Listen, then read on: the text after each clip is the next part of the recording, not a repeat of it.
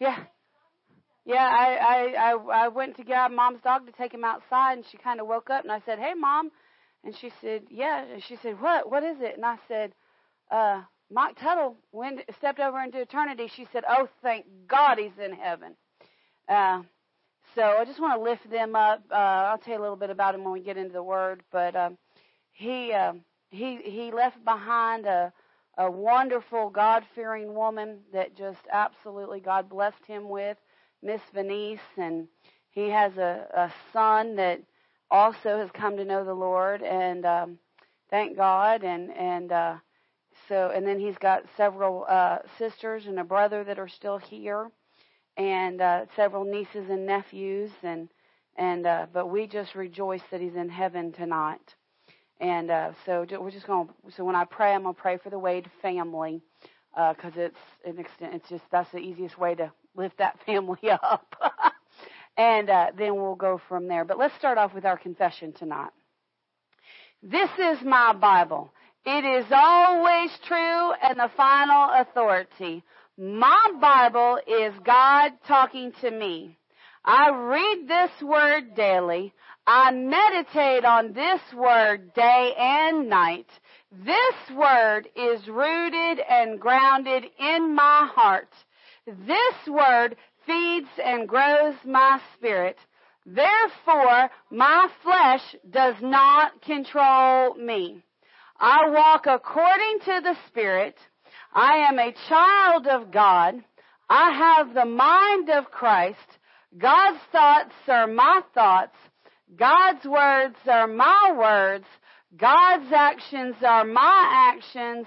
I am a doer of the word. Well, glory to God. Well, let's pray and lift up this family tonight. And, uh, well, Father, let me get rid of my gum here. We just ate Mexican, so I had, had to freshen up a little bit. That's just all, the, just more information for you. Let's pray. Father, we come to you in the mighty name of Jesus. Father, we lift your name on high. We bless you with all spiritual blessings. We bless you with all might, power, honor, and dominion. Father, we bless you.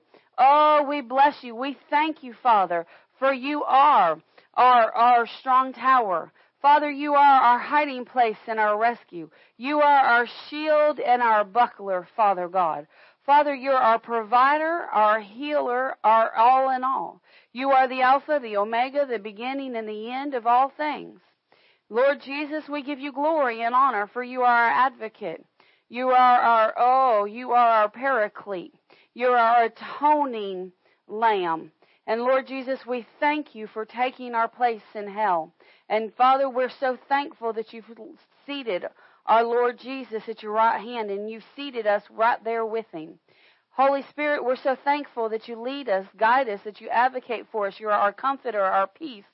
Oh, Father, we're so thankful for the full Godhead, for the full Trinity. Now, Father, as we come to you tonight, Father, I lift up my family, the Wade family, to you. I lift up Vernice to you, and I lift up John to you, Father God. Father, comfort in the rest of the family. Father, comfort Venice as she enters in to this new stage of life, the life as a widow without her husband. And but Father, we thank you that you sent her to Mike in the in these last years. And Father, what a blessing she's been to him and he's been to her.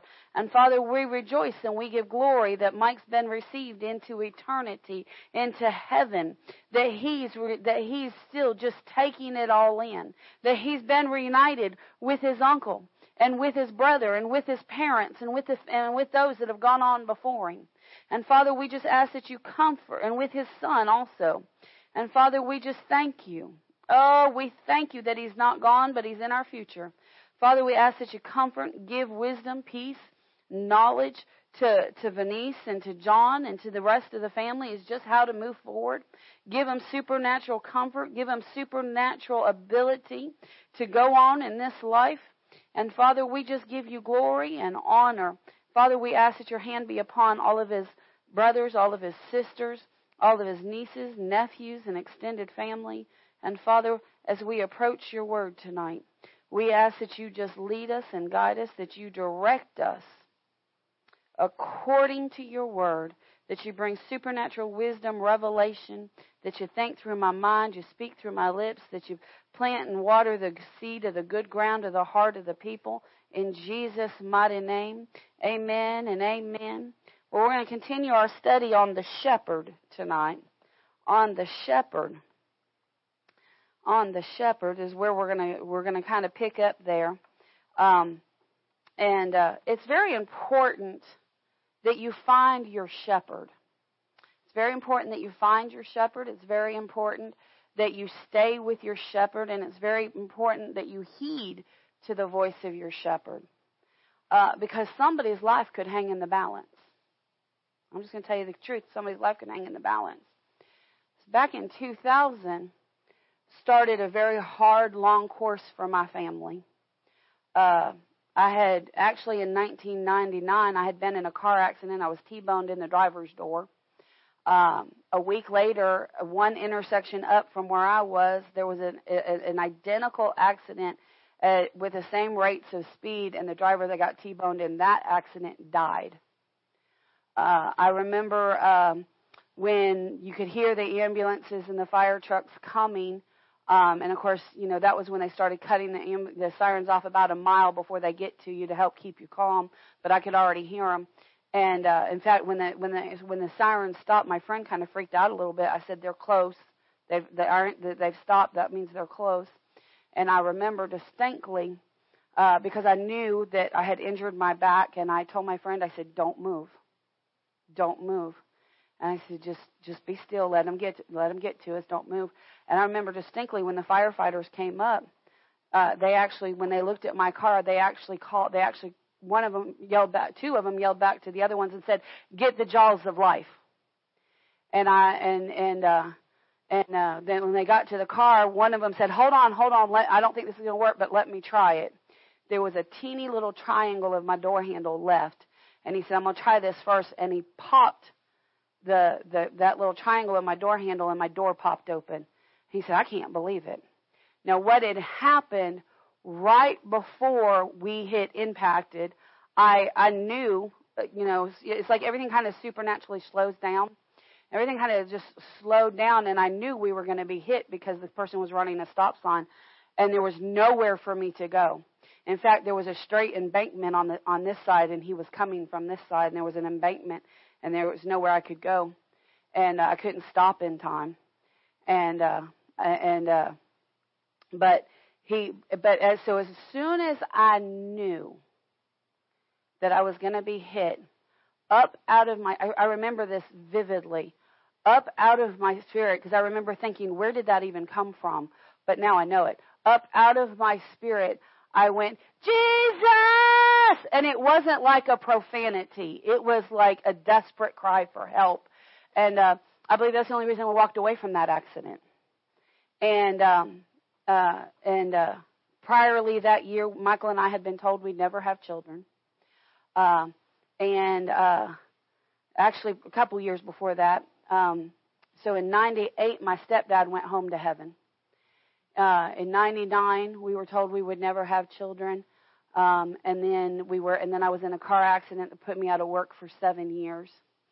And, uh, it was a, it was a bad time. And from 98 to, uh, um, the next four years, we had nine deaths in our family. Nine deaths in four years' time. Um, the first one was my stepdad. The second one was my grandfather six months later. In fact, when my grandfather got the word that my dad, that my my dad to me, my stepdad, had passed away, my granddad crawled in the bed and quit. He quit. He just actually, technically, he sat down on the closet floor and quit. My grandmother finally got into the bed, and that's where he quit. And six months later, he stepped over into eternity. And it was just hit after hit after hit after hit in our family. And one of the hits that we hit, uh, one of the ones that really hurt, um, was my my second cousin Mikey. Uh, with, uh, Mikey uh, had just graduated high school. We had gone to his graduation, uh, and he had just graduated high school. And a few months later, being a teenager, uh, he was driving some very hardcore. You have to understand my family. I learned how to drive from my stepdad, who was a stock car racer in his younger years. Um, you know, and and they were they, they he came up through doing junking business, and so how I learned defensive driving was he gave me a little he he had this little uh Fiesta little little car little stick shift, and in, in the junkyard, and he said you can go out run through the junkyard all you want, don't hit one of the chickens. And those chickens weren't afraid of anything. The chickens would jump right out in front of you, and you'd have to learn how to dodge them and things like that. And this just this just the way this family was. And uh they just rugged. They just rough. They like to drive fast and be crazy. In fact uh the crazier the better. They just did. They about killed me on the Ocoee one year. And that's a whole nother story in and of itself. But i about died on the Ocoee one year because it just the wilder the better. Um but uh, in the midst of this mikey uh was hitting these real big curves at probably a hundred plus and missed one of the curves and hit a tree dead on and went home to glory. What we found out at his funeral is he had just gone to his pastor and told his pastor that he had dedicated his life to the Lord and he knew that he was called to the ministry. It's what we found out at the funeral. I thought, wow. Now, see, we at that point we had the Lord had gotten our attention, and uh, in fact, I went to church to to prove that mom was listening to a cult. And the Lord got my attention and said, No, this is power of God. And uh, and he got my attention real quick. This pastor did. And from that day forward, I drove every week five hours to church. I would. I'd go. I'd. I'd. We lived in Charlotte. Mom was here in Murphy. The church was here in Murphy. This pastor that challenged me, that I thought was leading a cult, um, he he challenged me. He's like, "Oh, you want to prove that I prove the wrong, prove that I'm wrong? Go for it." He, I mean, he took it with everything he had. Um, I mean, he did everything he could to help prove, help me prove that it was a cult, because he knew it wasn't. He knew what he preached was the word of God, and he knew that the word of God would take care of itself. And uh, in that, I learned the word, but I didn't realize I was learning the word. See, when you get in the word and you study the word, when you listen intently to the voice of your shepherd, when you listen with intent, with you, when you listen with an intent to learn, when you listen with an, inter, an intent, there's, you have a purpose. There's a, it's not, I'm just checking off a box, but I'm here to, to get something. Now in the beginning, I was there to get that he was in a cult. But uh, over time, I figured out, man, this man, this man knows God. This man knows God. And then I said, well, I want to know God like he knows God. So every time I went into the service, I just every every I, I I hung on every word. I listened to every word. I wrote down every scripture and I went back and even after I figured out he knew God, I still went back every single service.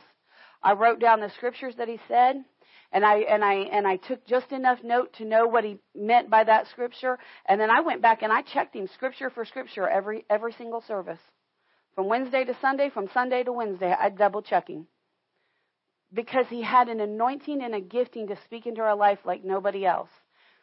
Because of him being dedicated to God, my uncle or my cousin Mike is in heaven tonight. Because uh, when his son died and stepped over into eternity, just a few months later, he I believe he died in August or September. At Christmas, their house burned down and they lost everything. Every piece of his son that he had left, he lost in that fire. A month and a half later, his wife left him for a man in prison. He lost everything. Everything. His life was in total ruin. There was no hope to be had. None. But there was something that my family did. See, my stepdad had a sister who had seven kids. And and a lot of times she was on the on her own or her husband was off working or whatever. So a lot of times she had the seven kids by herself. And so anytime these wild kids would get a little too wild, get a little too crazy, the punishment was go see your Uncle Richard and Aunt Ann. And they'd come and stay with us.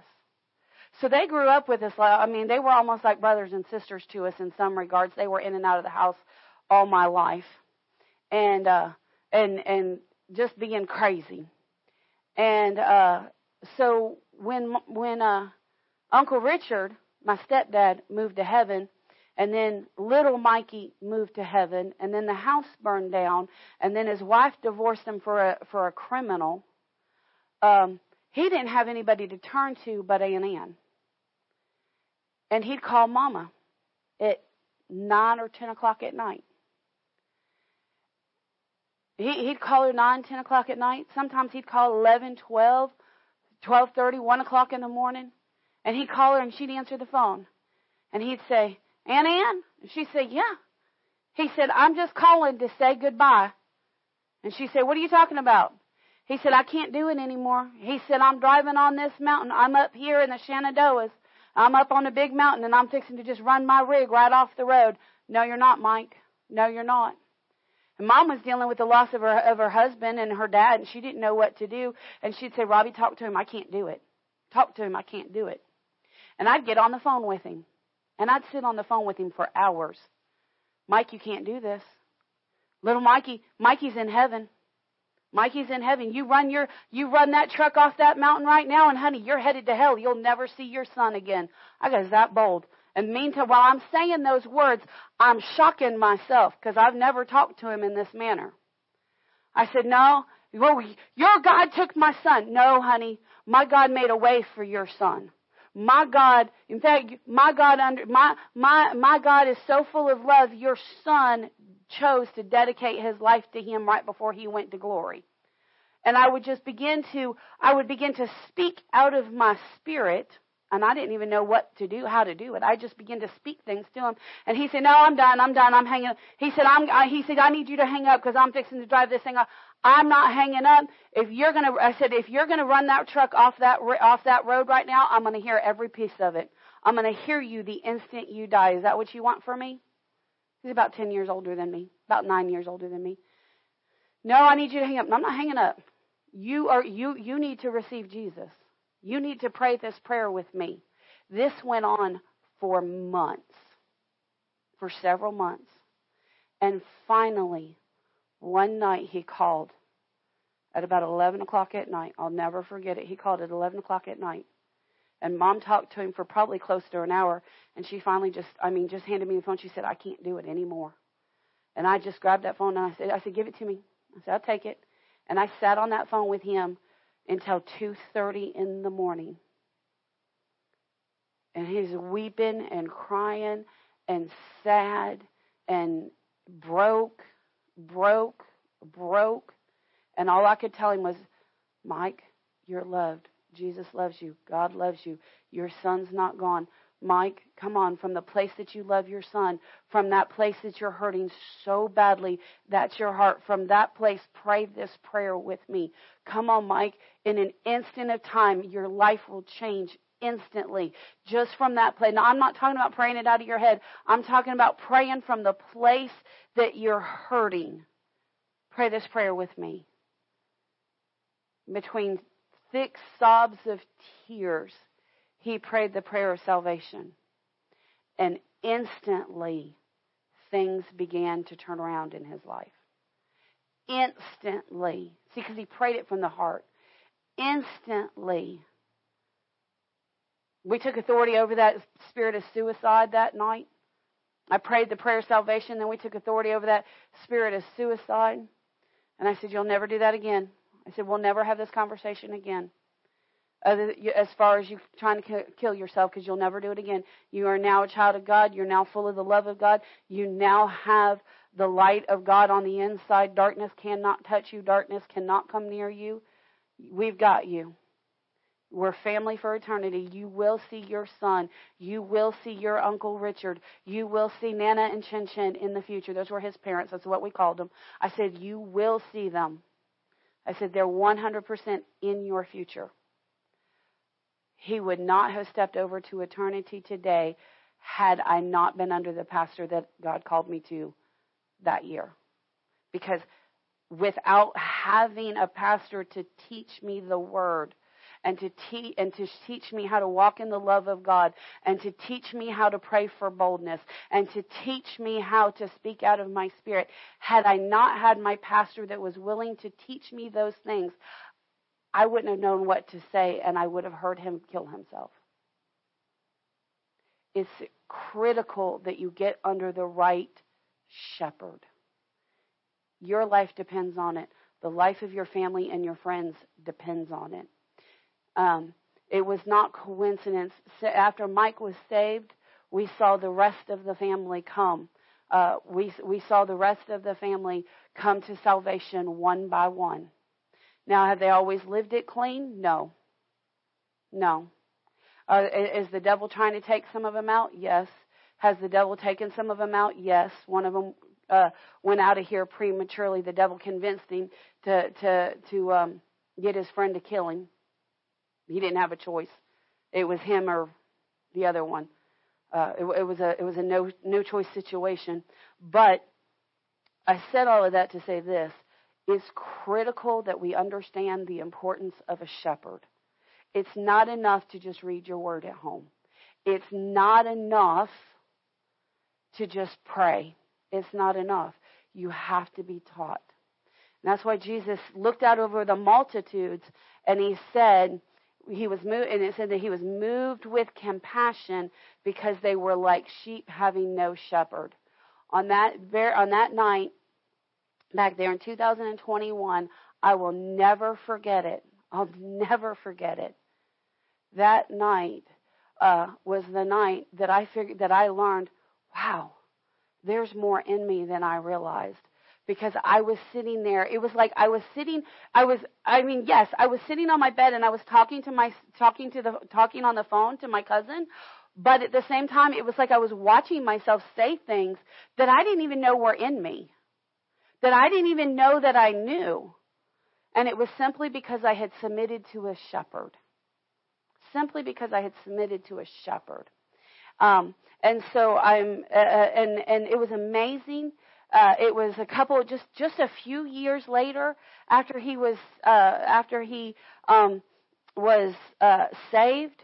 A few years later, he started having some heart problems and had a couple of small strokes and some heart attacks, which I told you they lived wild. They lived wild. But even in the midst of his sickness, even in the midst of that, the Lord brought him a wife that loved Jesus.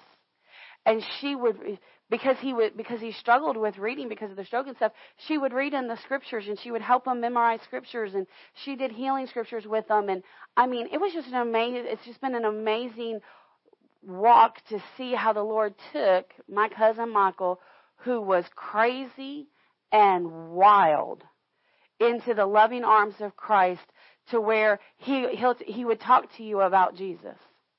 It was just amazing to see how God would do that. And so when I when I got the word this morning that he had stepped over to glory, I I actually was a little overcome because I said, "Lord, he's the first one I ever led to Christ." I said, He's the first one. And Lord, it wouldn't have gone down that way had I not yielded to a shepherd, to the shepherd that you called me to. And so it's very important that we understand not everybody that stands in the pulpit is um, is actually a God called, God anointed, God appointed shepherd or pastor. It's also very important to understand that just because somebody is a call, is called, anointed, and appointed by God doesn't mean that they're the shepherd for you. Now that sounds a little crazy. Um, and I was talking to Brother Randy not that long ago about this. I said, you know, Brother Randy, I said, you know, Pastor Tommy, you know, we had that connection. That was my pastor. And and uh, and I said, and yep, we submitted under his son-in-law and his daughter. Um, but you know what? That just and and that was fine. And we called him pastor, and we you know exalted him as pastor because the Lord said, "That's where I've planted you, so that's where you go." But we haven't had that pastor connection since Pastor Tommy. And I said, and I'm really struggling. And I really thought that this one pastor over here was going to be the one. I said, but there's a hold in my spirit, but it's not because of him, it's because of something else. And I said, so you know, and I was telling Brother Randy, I said, you know, I said, I get it. Your office is not the pastor's office. Your office is the is the prophet's office, and I don't ever want to put you in the pastor's office because you're my spiritual dad. I said, but sometimes I need you to fulfill that role, and every time I do, you're wonderful to do that for me. And I thank you so much. I said, but trust me, I'm looking. I'm looking. I'm, I'm, I'm following the Lord. Lord, where is our pastor? Because what you have to understand is in AFI, we're connected to a lot of pastors and a lot of very good pastors. And I learn a lot of things from them. But that thing that says, that's your pastor, it's not there. It's just not there. And so it's very important. Well, you're talking to your own people, I know, but I'm also talking to people online. But here's the deal. If you don't know if you don't have that knowing, you need to talk to the Lord. Because honestly, ours, our, mine and Michael's heart is not about getting people in the in the pews. It's about getting people under the right pastor, getting them in the right shepherd. So John chapter ten, we're going to pick back up here. Last week we looked at um, Psalms, uh, um, the Lord's Prayer and Psalms, and or um, Psalms 23. Of course, we looked at that. I'm sorry, not 23. Sorry, just kidding. uh, well, where'd it go? Y'all know it. the Lord is my shepherd. Yeah. 23. Oh, you know why I didn't read right? Psalms 23, because I was in Proverbs 23 now. I wonder why that didn't look like. Psalms 23, the Lord is my shepherd, thou shalt not want. He maketh me to lay down in green pastures. We, we looked at some of the characteristics of a good shepherd last week. And then we started in John 10, and I want to start in John 10, 10 tonight. In uh, John 10:10, 10, Jesus is speaking, and Jesus says, "Verily, verily." When anytime Jesus says "verily, verily," anytime something is repeated in the Greek language, uh, it it adds um, strength, it adds integrity, it adds sincereness. It means he basically what Jesus is saying is you need to sincerely pay attention to this because I am telling you an infallible truth. He said, Verily, verily, I say unto you, he that entereth not by the door of the sheepfold. Now we talked last week about the sheepfold. John 10:10 10, or John 10:1. John 10:1. Sorry, John 10:1. John 10:1. So sorry. Verily, verily, I say unto you, he that entereth not by the door of the sheepfold. We talked about last week what is a sheepfold. A sheepfold is a giant pen. It's a very large area that um, typically in, in Palestine and in um, Jerusalem and in that region of the world, in Judea and, and the whole region, Syria, the whole region of the world, what they do is they make walls they take a very large area of land and they build a, a, a, a wall that's about waist high of rock, and then they have a vine or thorns that grow up on the wall or at the top of the wall. Um, and so when the shepherds, after they've had their sheep out grazing all day, they, for safety, shepherds from all over the village, all over the land would bring their sheep into what's called the sheepfold. We would call it a giant corral or a giant fence. But they would bring the sheep into the sheepfold. They would bring their flocks. And um, there could be hundreds or thousands of sheep in a sheepfold. And the reason they would do this was for the sheep to be safe at night.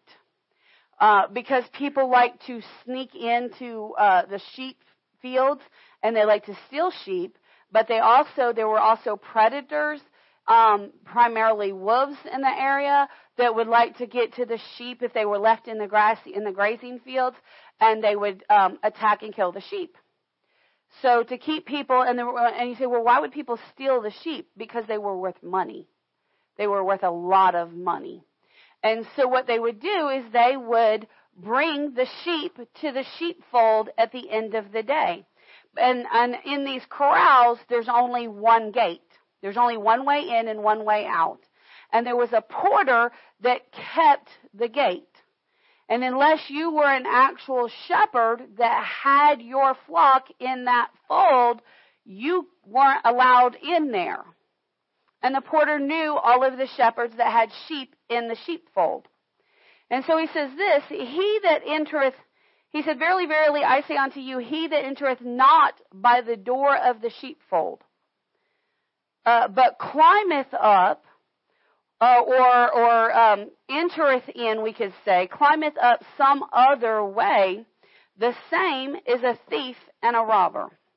He said, if you come into this area, if you come in to the sheepfold some other way, uh, that word climbeth up means if you ascend up, to rise up or to spring up.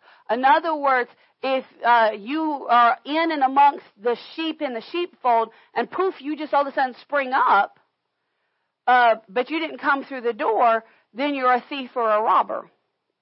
Then you're a thief or a robber. And that word thief uh, is very interesting. That word thief in other areas um, is, well, the definition of this word thief um, means an embezzler, a pilferer. It's actually a name transferred to false teachers.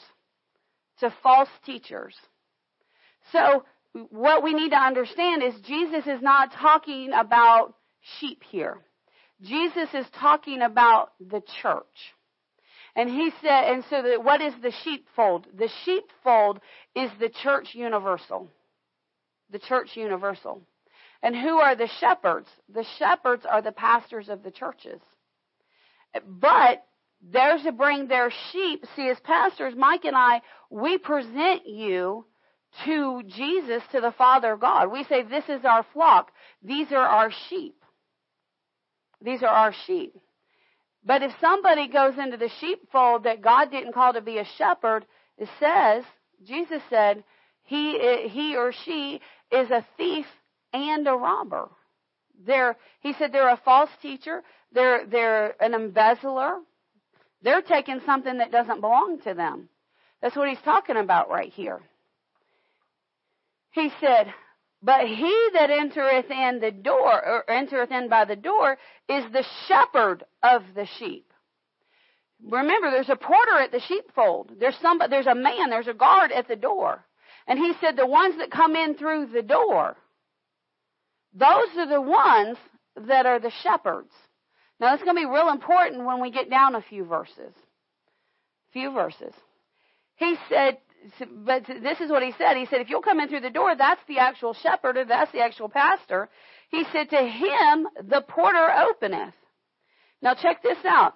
It says, the sheep hear his voice, and he calleth his own sheep by name and leadeth them out. Now this is really cool. We pointed this out last week that in the Eastern world, the sheep are trained according to their name.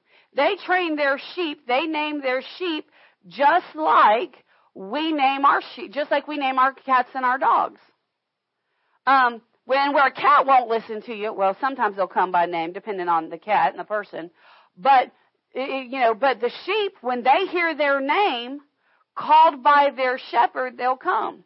And I talked about Truman in reference to this, and um, you know, we have the little chihuahuas, and of course, Truman is mine and Dylan is mom's. And we alternate who takes the dogs out. Now, if mom goes out, she'll go, Dylan, Dylan, hey mom, what's happening? Meanwhile, she's going, Truman, Truman, Truman, where are you? Truman, Truman, Truman. I'll go, oh, mom, I'm, I'll get him. I'll get him. I walk outside. I, I take a couple of steps. I go, Truman, Come on. Come on, Truman. Hi, Mom. What's happening? On the other hand, I take them out. They take care of business. Truman goes in, Chico goes in, Toby goes in. Dylan! Dylan! Dylan, where are you? Dylan, don't make me come get you. I know you're in the chicken coop. And one of two things happens. I either, if I have my shoes, I either go outside, I go down the hill, around to the backyard, and then Dylan's like, hey, what's happening? Or, if I don't have my shoes handy, I go through the house to the back porch with the flashlight. Dylan, Get in the house. Oh, did you want me? Just kidding. And he goes, Why? Because I'm not his shepherd. Mom is not Truman's shepherd. These sheep behave the same way. Now, when we were living, because I told you I, I would drive five hours to church. You mean to tell me there wasn't a good church out there in Charlotte? I mean, come on, in Charlotte. Yeah, there was a good church. In fact, my friend and I went and visited that church. And uh, talk about just the, the, the craziness of God uh, uh, just the just how God will interweave and cross things in your life. We went to that church, and I was like, well, that was quite the experience, and that was interesting. And I mean, it was an okay church. It was a good church, but I just I don't know. It doesn't have the same feel that the church in Murphy has. Oh, my friend was like, really? And I was like, yeah, really. Come to find out years later that uh, that church was a, is a church that Brother Randy used to frequently visit. So even though God was trying to intermingle our, our, our connecting, that uh, we went to that church and I listened to those pastors and I said, that's not them. Here's the other thing about that church. Bill and Sandra Barbie, who are the camp directors who God connected us with 20 years ago, that was their church at that time. Isn't it amazing how God will connect you? It's just amazing how God will connect you. And I'm like, really? Wow, okay. But notice he said, To him the porter openeth, and the sheep hear his voice. All of the sheep, I assure you, Truman hears mom's voice. Dylan hears my voice. They hear the voice. Notice what it says. He says, um, he says, uh, the porter openeth, and the sheep hear his voice. They hear the voice of the shepherd. And he calleth his own sheep by name. The shepherd knows their sheep and leadeth them out. And leadeth them out. Now I looked at this leadeth them out, and, and that was pretty interesting to me because uh, it means that he brings them forth. That wasn't the spot I wanted, but it's coming. But it, notice it says the shepherd knows their sheep. So Derek's been with us for a long time. And we had just stepped into ministry. We had just started doing youth ministry. We were just we all we had were the few youth that were in the church. And uh, you know, the pastor's like, You're gonna have to go out, you're gonna have to, you know, get some, you know, invite youth and stuff to the church and I was like, Okay. But I was so naive and so was so raw in the things of God. I just did everything that the that the Lord said. I didn't I didn't know that you were actually supposed to do personal things. I just thought all you had to do was ask God and it would happen. Imagine that. And uh, so mom and I had gone to lunch at Downtown Pizza that day. And when we first went in, we went, "Oh, why did we come today?" Because at the end of the school year, on the, like the last week of school, all of the fifth, all of the elementary, the fifth graders, because they're moving up and they're graduating from elementary school, they all go to downtown pizza for like the graduation day. So mom and I said there's like all these fifth graders running around from all the different schools and we're like, oh man, and they're going to eat all the pizza and you're going to be in line forever and oh, come on people. So mom and I are sitting there and there, and there in the line was this very round young man. Very round, jolly young man. And the kids behind him, well, they were jelly beanish, we'll just say. You know, they had a little roundness about themselves.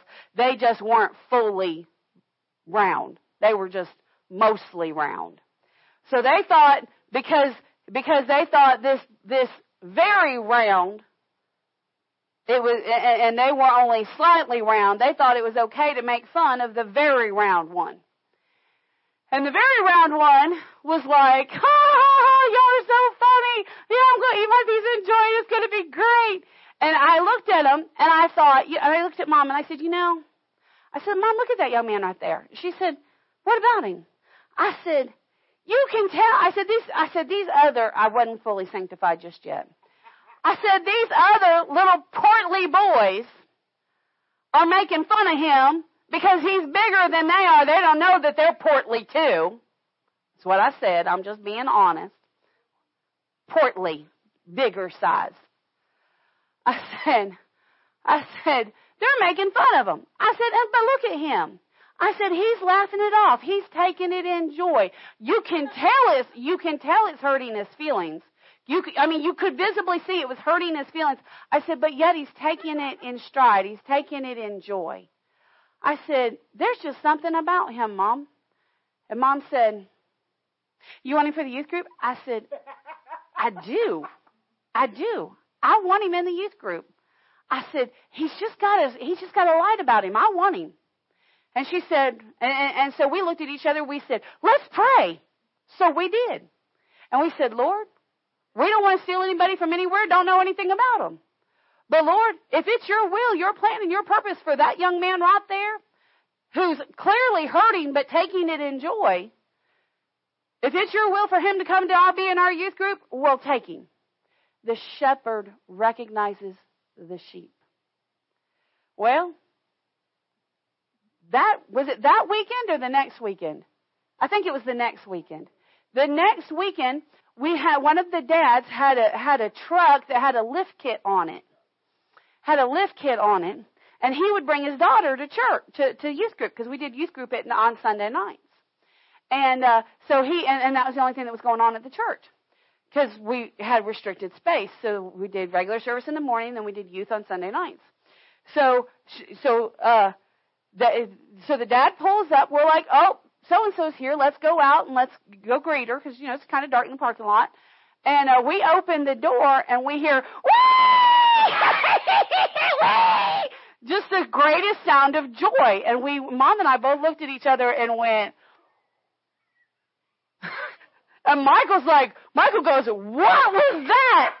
And I said, I guess she brought a friend. I mean, it was, I mean, it was like, it was like, it was not wicked sounding at all. It was complete and utter joy. I mean, complete and utter joy. With a great excitement squeal. And I'm sitting there and I was like, okay. He's like, wee! I mean, he just, oh! And out rolled Derek. And I do mean rolled. Roll, out rolled Derek. he's, you know, he still remembers. He's like, man, that truck was high. That truck was tall. he's like, and mom and I looked at each other, and we looked at Michael. and We went, "That's the one we prayed for." He said, "Wow, that's pretty cool." Derek's been with us ever since. He's been with. Well, he had a few heathen years, but his heart's been with us ever since. But what are we talking about this for? Because the shepherd knows the sheep. A pat, believe it or not, believe it or not, a true, anointed, appointed, uh, positioned by God, ordained by God pastor will know immediately when somebody comes through the door if they're to be a sheep or not. They know immediately. Immediately. There's been people that have come through the door in the church and like, oh my gosh, they're so nice, they're so sweet. And I'm like, mm-hmm. Because I knew they weren't meant to be here. There's other ones that have come in and I've said, mm, give them a year. About a year out, they're gone. Other ones I'd say, yeah, I think they're meant to be here. Let's just give them time. Brooke was one of them. I knew the minute, I knew the minute she walked through the door. Bridget knew also, because she prayed her in. But Bridget gets so frustrated. Brooke, go check out these other churches, as she rightfully should. And Bridget would say, I just, I wish she, I'd say, Bridget, just be patient. Just be patient. Let her figure it out. Let her figure it out. She'll be all right. She'll come around. Let her go. It'll be okay. See, because the sheep know the voice of their shepherd, and the shepherd know the sheep. Why? Because it's not your choice what church you go to. It's the Father God's choice what church you go to. It's the Father God's choice what church and what pastor you sit under because God has put things in that shepherd that you, that sheep, needs. And so you'll know immediately. So they know immediately. It says to him, uh, he says, verse 3, to him the porter openeth, and the sheep hear his voice, and he calleth out his own sheep by name And notice the shepherd, does it say he pushes the sheep in the direction they're to go? No, it says he leadeth. But I want you to think about how a shepherd leads. A shepherd leads with a rod and a staff. He says, come on sheep, let's go this way. Come on sheep, come on, let's go. And when the sheep is not going the direction they need to go, the shepherd comes around the sheep, trying to lead them. And every once in a while, he's got to kind of poke that sheep with that staff and say, come on, get in line, get up there with the rest of them. What's he doing? He is leading, and sometimes he leads with a little bit of extra oomph to help that sheep go in the direction they need to go. But for the most part, he leadeth them. It says, and when he put forth his own sheep, uh, he goeth before them. Uh, verse 4, it says, And when he putteth forth his own sheep. The putting forth is the word that I thought, what's that word? The Holy the Spirit prompted me. He said, look up that putting forth. It means to cast out, to drive out, to send out. So first, the shepherd will show up and the shepherd will call the sheep by name and the sheep will hopefully come. But if the sheep is being problematic, he will actually uh, he will actually cast out, get that sheep. He'll drive that sheep out of the sheepfold.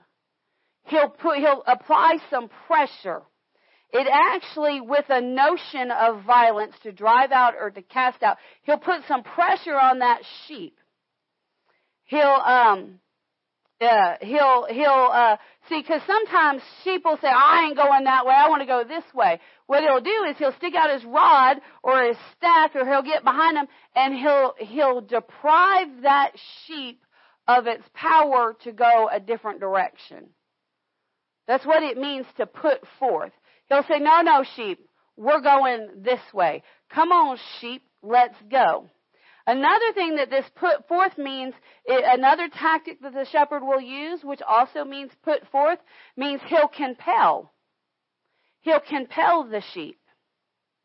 Uh, he'll compel one to depart. He'll say, no, no, sheep, you don't want to go that way. Come on, sheep. Come on, sheep. Come on, sheep. Come on, sheep. Let's go this way, sheep. He'll compel the sheep.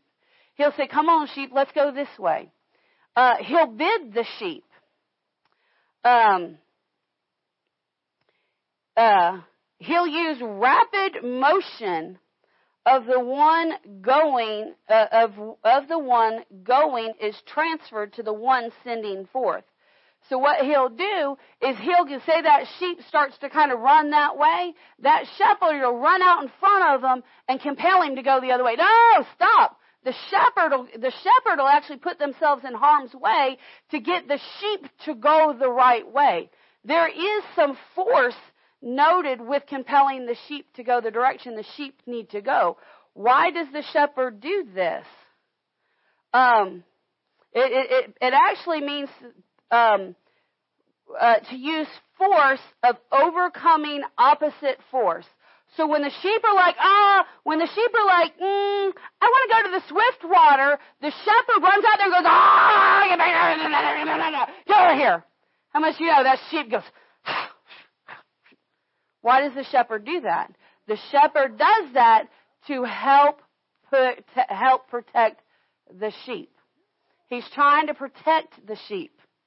You know, people have this idea that the shepherd is all sweet and kind and plays a little pipe and no.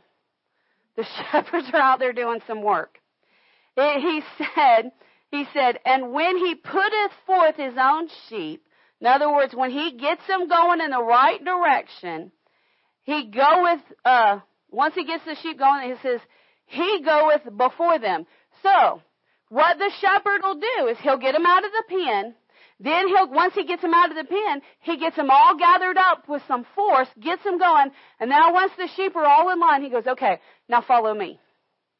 Now follow me. For they know his voice, and the sheep follow. The sheep are like, Oh, we know what we're doing. We know how to do this. Okay, let's go. And they go the right way. So, This is the job of the shepherd. So the shepherd really, really what the shepherd wants, the shepherd really just wants to be able to say, come on sheep, let's go. And he just wants to walk them to the grazing field and be done.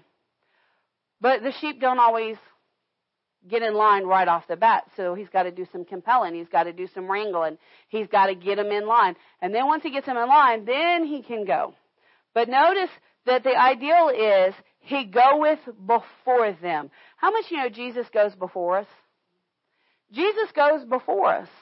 Well, why would the why would the shepherd not go behind us? Because the shepherd is clearing the path. The shepherd is clearing the way. The shepherd is making sure that the path is clear of enemies. And so is it good for the sheep to get out from behind the shepherd? No, it's not. He said, he said, for they know his voice. Once the shepherd, and these guys, especially the young ones, they're like, ooh, pastor, there's that look. How much you know the sheep just went, dang, we're going the wrong way. Well, why? Because the she- they know the voice. They know when the shepherd gets out and goes, ah, ah, ah, he go, they go, oh, he don't want us going that way or that way. He wants us going this way. you know, that's the voice. They know their shepherds. They understand their shepherds. Notice he says, notice he says, for they know his voice, and a stranger they will not follow. A stranger which is, uh, what is a stranger? It's somebody belonging to another. It's somebody that's foreign, that's strange, that's not of his own family, that's an alien or an enemy. Believe it or not, there are shepherds or people, let me say it this way. There are people that will present themselves as shepherds, but they're actually your enemy. They actually work for the enemy. Who is the enemy of God? Satan. So there are people in the ministry, I'm sorry to say it, that are thieves and robbers that are presenting themselves as shepherds, as ministers, as pastors. So he's explaining this to them. Now, no, and he was talking to the Pharisees at this time. We saw that last week. In verse 6, it says, This parable spake Jesus unto them. But they understood not what things they were which he spoke unto them. They didn't understand all the stuff I just explained to you. Because all he did was just said it. He didn't explain any of it. He just said it, and they didn't understand it. Verse 7. Then said Jesus unto them again, Verily, verily. He said, I'm telling you, he said, pay very close attention. I'm telling you an infallible truth. I say unto you, I am the door of the sheep. I am the door of the sheep, which means only a legitimate pastor, the only way that somebody is a legitimate pastor, the only way that somebody is a legitimate shepherd is they have to become a shepherd through Jesus. It's the only way. That's the only way. What does that mean? That means they have to be called, chosen, anointed, appointed, ordained, and placed in office by God. Did you hear me? Placed in office by God. So when you're looking for your shepherd, you need to find out how did that shepherd get placed into office? How did it happen? In mine and Michael's case, we got placed by God. We got positioned. God called us to a set church. We served in that church. We, when that pastor moved home to heaven, this is what the Lord told me. Uh, years later, when that pastor moved home to heaven, I can tell you exactly how the son-in-law and the daughter became the pastors. It was at the hand and the will of men. Not one of them asked God. How do you know? I was in the meeting. They said, it only makes sense. This is what we think.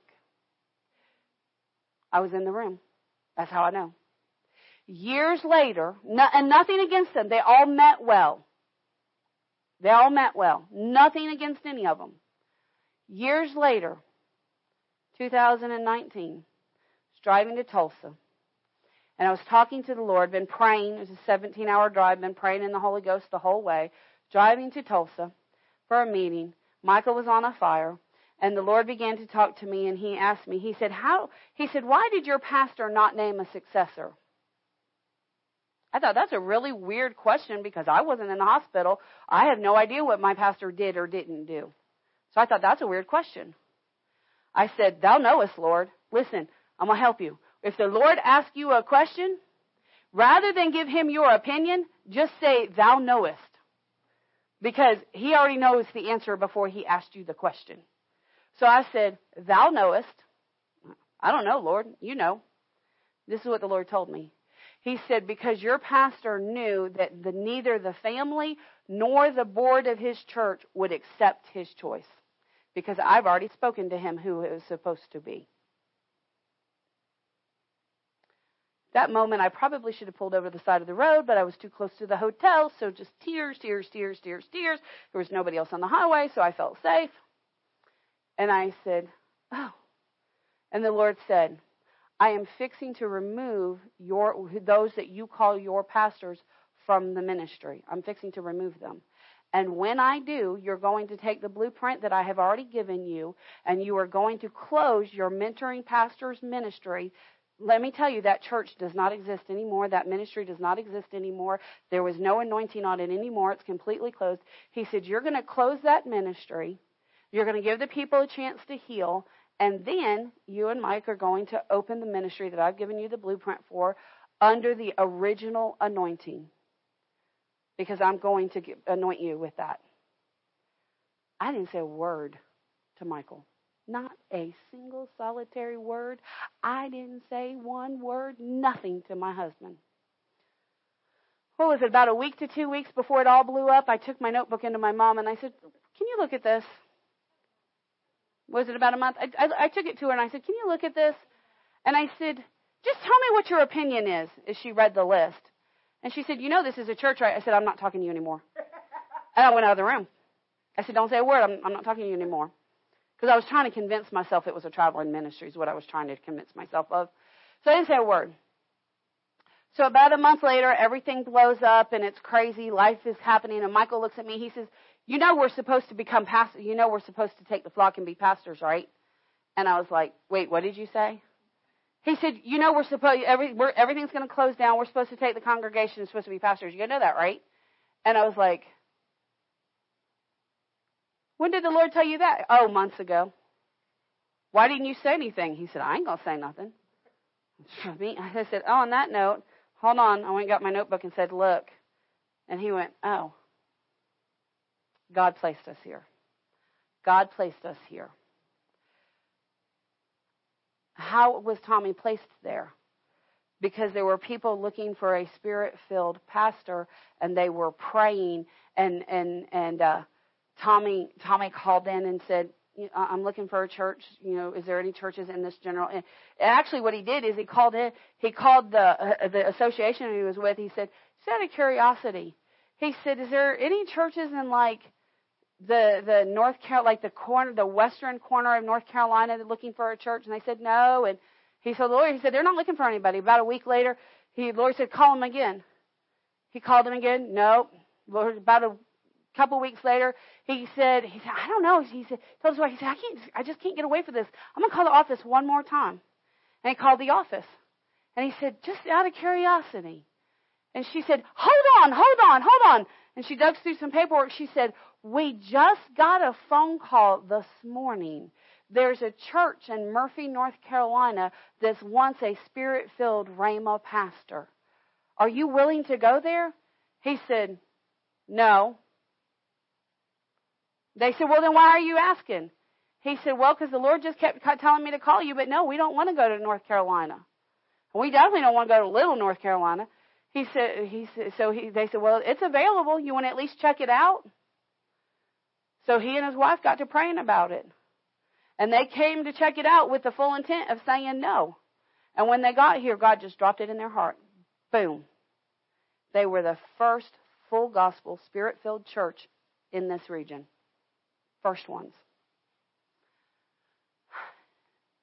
That's how we got here. Many, many, many other churches got here supernaturally by God, but through generations have remained even though God hasn't kept them. You have to make sure that the pastor is called and anointed and appointed by God. This is why many ministers are leaving the ministry today is because they were never placed there by God and Satan is eating their lunch.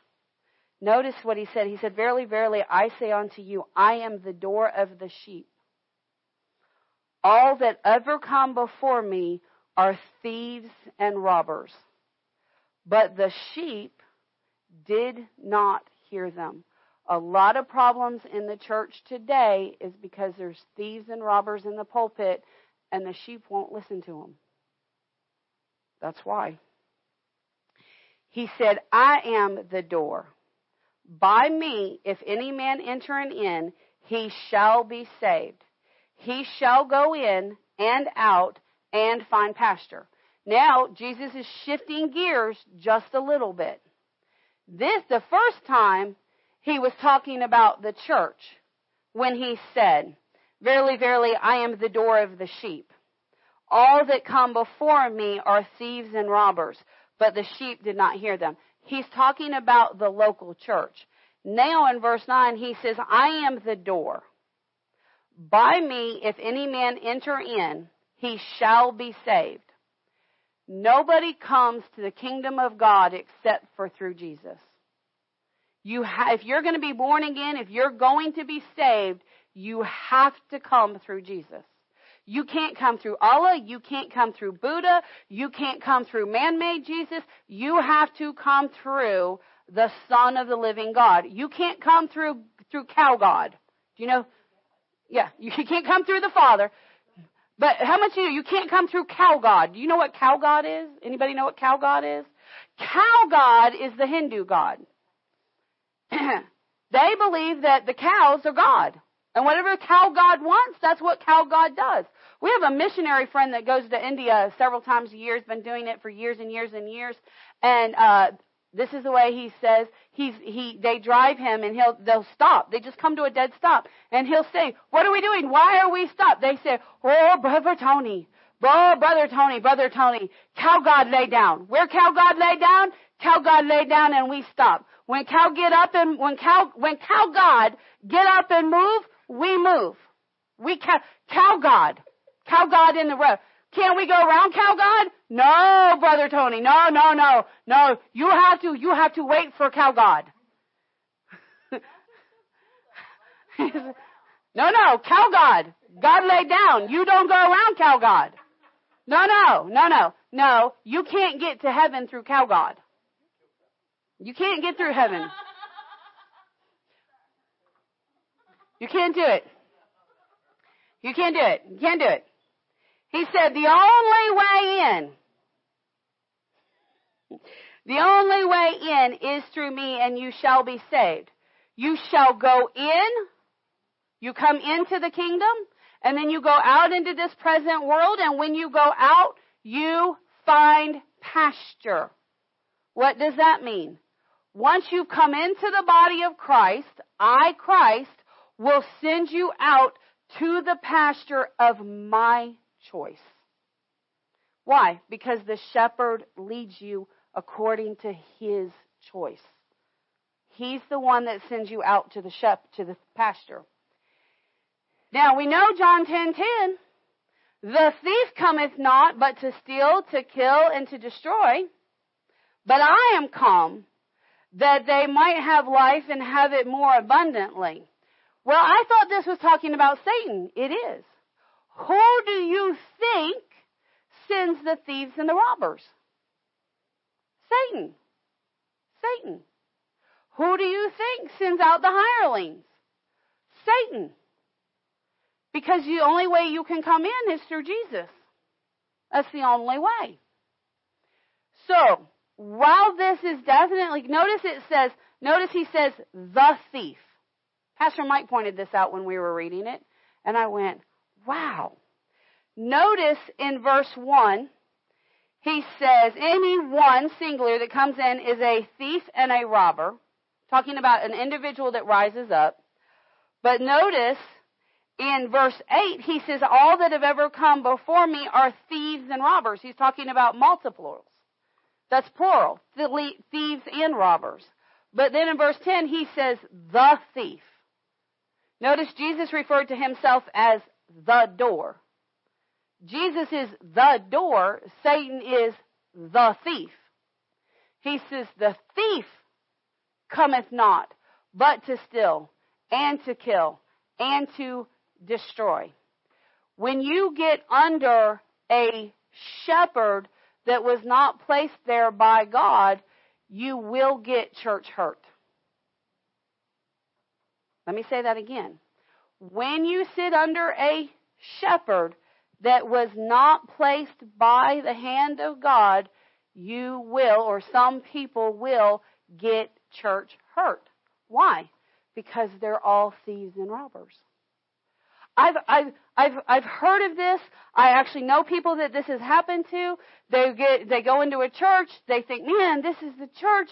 They're connected to this ministry. They got this going on. They got that going on. They picked the church based on their emotion, based on what they wanted. They picked the church.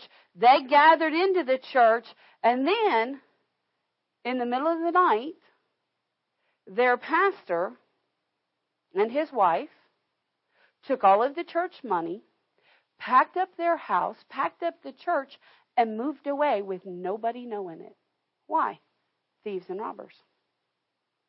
Thieves and robbers. All right? Thieves and robbers. Somebody that opens a church. Oh, they're serving a.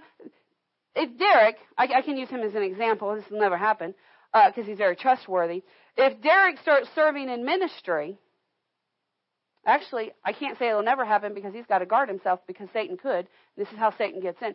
Derek's on the praise team. The number one way the de- demon gets in a church is through the praise team. Number one way the devil gets in the church is through the praise team. Why? Because Satan was the God of music in heaven and he knows how to work the people. This happens. I know several churches that this has happened to. The praise and worship leader gets to listening to Satan. You're so gifted. You're so anointed. The, the people would not get into the Spirit if it wasn't for your anointing. Oh, the people just love you. And the people start building them up. And the people start going to them. And before you know it, because this is another crazy thing that happens in the church, if somebody in the church has a problem, they will not go to the pastor. What? They won't. Because they don't want the pastor to think badly of them. They don't want the pastor to know that they're struggling. They don't want the pastor to have a, a, the, the pastor to know that they're, that the word's not working for them. They want the pastor to believe that they're super Christian. So what they'll do is they'll go to the next person that they perceive is in charge. And if the pastor has a good relationship with the, with the praise leader, they're going to go talk to the praise leader, or they're going to go talk to the youth worker, the youth pastors, or they're going to go talk to this one, and they're going to go, and before you know it, that youth minister or that music minister has half the congregation in his pocket. And because the devil's in there talking to him, he says, you know what? Well, I don't like the way the pastor's doing things, and half the people are displeased. So I'm going to go find me a building down the street, most of the time within a mile to two miles of the church, and I'm going to open my own ministry. How much you know God didn't do that? God's not going to split a ministry. He's not going to do that. God's not going to be God's not going to compete with himself. No, this is a thief that's come in. He said, The thief cometh not but to steal, to kill, and to destroy. But I am come, Jesus the great shepherd, I am come that they might have life and have that life more abundantly which we talk about that verse a lot. We teach on that verse a lot, and I'm just going to bypass that verse because I want to get to verse 11. Jesus said, now, first he called himself the door. Why did he call himself the door? Because every shepherd that comes to the sheepfold need to come through Jesus. Every pastor that become, every person that becomes a pastor, they need to do it at the Lord's leading, at God's leading, at God's direction. Every single one of them. But then Jesus said, I am, but now Jesus said, I am the good shepherd. Remember, he just said the thief, he comes to steal, kill, and destroy. But I have come that you may have life and have it more abundantly. And then he said, I am the good shepherd. Now, in a prior scripture, there was a young man that came to him and said, Good teacher. And Jesus said, Why do you call me good? There's none good but the Father. But now Jesus says, Well, I'm the good shepherd. Well, this sounds contradictory. No, because the, the, the, the other person that came to him was looking at him as a man. Jesus is talking to him, talking to them about being a, a, a caregiver of the sheep. And he said, I'm good at being a caregiver of the sheep. This is how Jesus described himself. When you look up this word good, he said, I'm a beautiful shepherd. I'm a handsome shepherd. I'm an excellent shepherd. I'm an eminent shepherd. I'm a choice shepherd. I'm a surpassing shepherd. I'm a precious shepherd. I am a useful shepherd. I am a suitable shepherd. I am a commendable shepherd. I am an admirable, shepherd. I am beautiful to look at. I'm shapely and magnificent. I'm good. I'm, check this one out. I am excellent in nature and character. I am excellent in nature and in character. He said, um, and therefore well adapted to its ends. He said, I'm genuine, approved, and precious. I'm praiseworthy, notable. I am a shepherd of pure heart and life. he said, I am honorable. I am agreeable. And I am confirming. In other words, when Jesus is your shepherd, you don't have anything to be concerned about because he is the good shepherd. He, he, has, he has good character. He's noble. He's admirable. He's, he's going to take care of his, he's going to put his sheep ahead of himself. How much you know that's exactly what he did when he went to the cross for his sheep? That's exactly what he did. And he expects his pastors to be the same. He expects his pastors to be the same. He said, I am the good shepherd. Let me just finish this verse. He said, I am the good, he said, I am the good shepherd. The good shepherd giveth, giveth his life for his sheep. A good shepherd will give their life. A good shepherd will surrender all that they have to take care of their sheep. And Jesus requires that of his pastors. So, this is one way that you can know if you have a good shepherd. Does your shepherd have the same characteristics as Jesus? Now, let me balance that out. Jesus had the fullness of the Holy Ghost upon him. In today's world, most of us pastors have come out of a hard world and we've got some hard things that we've got to get out of our past. So sometimes we make mistakes. But if your pastor is willing to come to you and say, listen, I missed it. I'm sorry. I made a mistake. I shouldn't have used that tone. I shouldn't have been that way. Or, you know, I did use that tone or I was that way because you needed it. Because remember, the shepherd will use force when necessary. And sometimes it is necessary to use force, especially if you're a hard headed sheep. If you're a sheep that that shepherd has dealt with and dealt with and dealt with and dealt with and dealt with and dealt with and dealt with and dealt with, and you still are just as hard headed, yeah, your shepherd will get rough with you. How much you know Jesus got rough with his disciples? Go look at how many times Jesus rebuked and reproved and chastised his disciples. Go look it up. Go do a study on it. You'll be shocked and amazed how many times Jesus rebuked, reproved, and chastised his disciples. It was, it was more than you think. It was a regular occurrence. But yet he said, I'm a good shepherd. Why?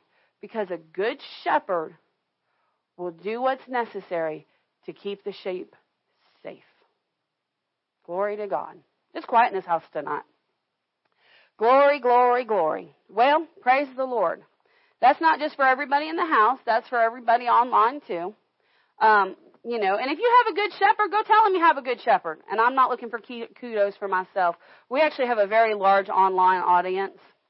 I shouldn't say audience, congregation. We have a very large online congregation. And so, uh, and some of them have shepherds and some of them don't. Those of you that have shepherds and you know you have a good shepherd, go tell your shepherd, you're a good shepherd and I appreciate you. Go tell him. Glory to God. Well, praise the Lord. Pastor Mike will be home Friday sometime.